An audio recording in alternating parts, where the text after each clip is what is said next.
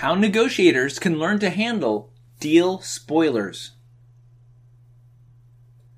So, how many times has this happened to you? You're involved in a negotiation. Everything seems to be going mm, pretty well. Your negotiation styles and negotiating techniques seem to be working. A deal is starting to form up, and both sides are starting to see what they may be able to walk away from this deal with when all of a sudden something changes a spoiler enters into the negotiation. Once this happens, something almost magical happens, in a bad way. And the deal that had looked so close jumps out the window and runs away, never to be seen again. Clearly, a deal spoiler is not something that any one of us wants to invite to a negotiation. However, what can we do to prevent it from showing up unannounced. How a negotiation can fall apart on us. So, how can a negotiator know if their deal is going to fall prey to a spoiler? Well, one way to be aware that your deal is at least vulnerable to being upset is to look at how many people are involved in setting the deal up. It turns out that the more people that are involved, the more potential deal spoilers there will be. This is never a good combination to have. What you need to realize is that as a negotiator, is that as the number of people involved in a deal goes up, the potential for the deal to fall apart also increases. This, of course, leads to the very natural question as to why having more people on board can cause a deal to become unsuccessful. It turns out that the reason that a deal can go south when there's more people involved in it has to do with you and how you're treating the negotiation. What happens for most negotiators is that when there's when there's a number of people involved in a negotiation, we tend to limit ourselves to only negotiating with those people that we believe have both power and authority. What this means is that we won't be wasting our time attempting to reach out to people that we believe are either skeptics or even worse, deal spoilers. Making this kind of mistake is so common that in the world of negotiating, it's actually been given a name. We call this kind of mistake making a DAD decide, announce, defend.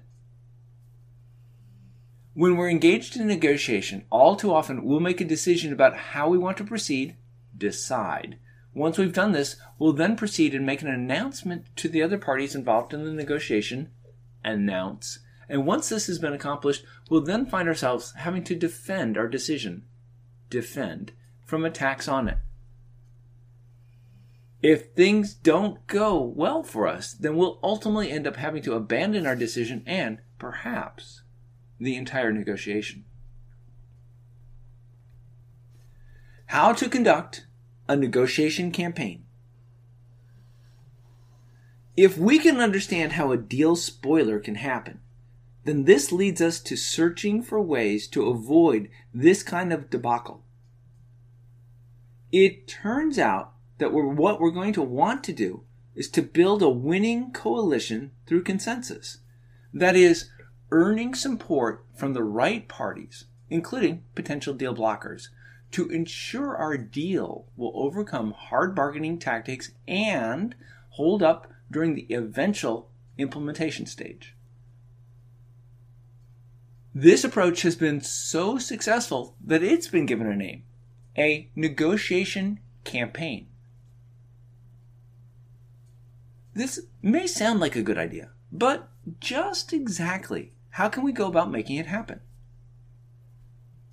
The first thing that negotiators need to understand is that we must never take victory for granted in a complex, multi party setting. When there's multiple people involved in a negotiation, just about anything can happen at any time. And if we start making assumptions, then we're probably going to discover that we are wrong more often than not. In order to be able to reach the deal that we want with the other side, we need to actively monitor local opinion on the issues involved. Opinions can change quickly, and we need to know if they do so that we can adjust our tactics to work with the new reality. The only way that we're going to get a deal to happen is with a proper amount of support. This is why negotiators need to identify and nurture potential allies before you need their support. In addition to identifying those parties who support the deal that we're trying to reach, we also have to identify all of our likely and potential opponents at the start of the process. These people may be the most important because opponents with diverse concerns can team up to form a blocking coalition if we're not careful. Negotiators who are trying to reach a workable deal with the other side need to make sure that they take the time to listen to the concerns of potential opponents and address them to the extent possible. The key to this part of the negotiation process is that you'll be showing the other side respect. You'll be showing them that you're willing to take the time to listen to what they have to tell you. This will be key to your ability to reach a deal with them because, as we all know, negotiation continues during the implementation stage and requires ongoing support in order to succeed. What all this means for you. Negotiators know that when complex projects are being planned and negotiated, the likelihood that they will face strong opposition and naysayers is high. This is almost the nature of the game. The bigger the deal, the more impact it's going to have, and the more opposition it's going to attract. Negotiators can reduce the odds that a project will be spoiled by a blocking coalition and reach a lasting negotiated agreement by adhering to the principal negotiation tips and techniques that we've discussed. In order to make your next negotiation a success, what all this means is that you need to stay attuned to the concerns of the communities and other groups involved. Spend time nurturing allies, anticipating opponents, and addressing their concerns to the degree that you can, and building enough support to overcome those who remain hostile. No, you won't be able to eliminate certain groups of people from being against the deal that you're trying to put together. But you can take steps to minimize their voice. Get the votes that you need, and your deal will be able to be approved by both sides.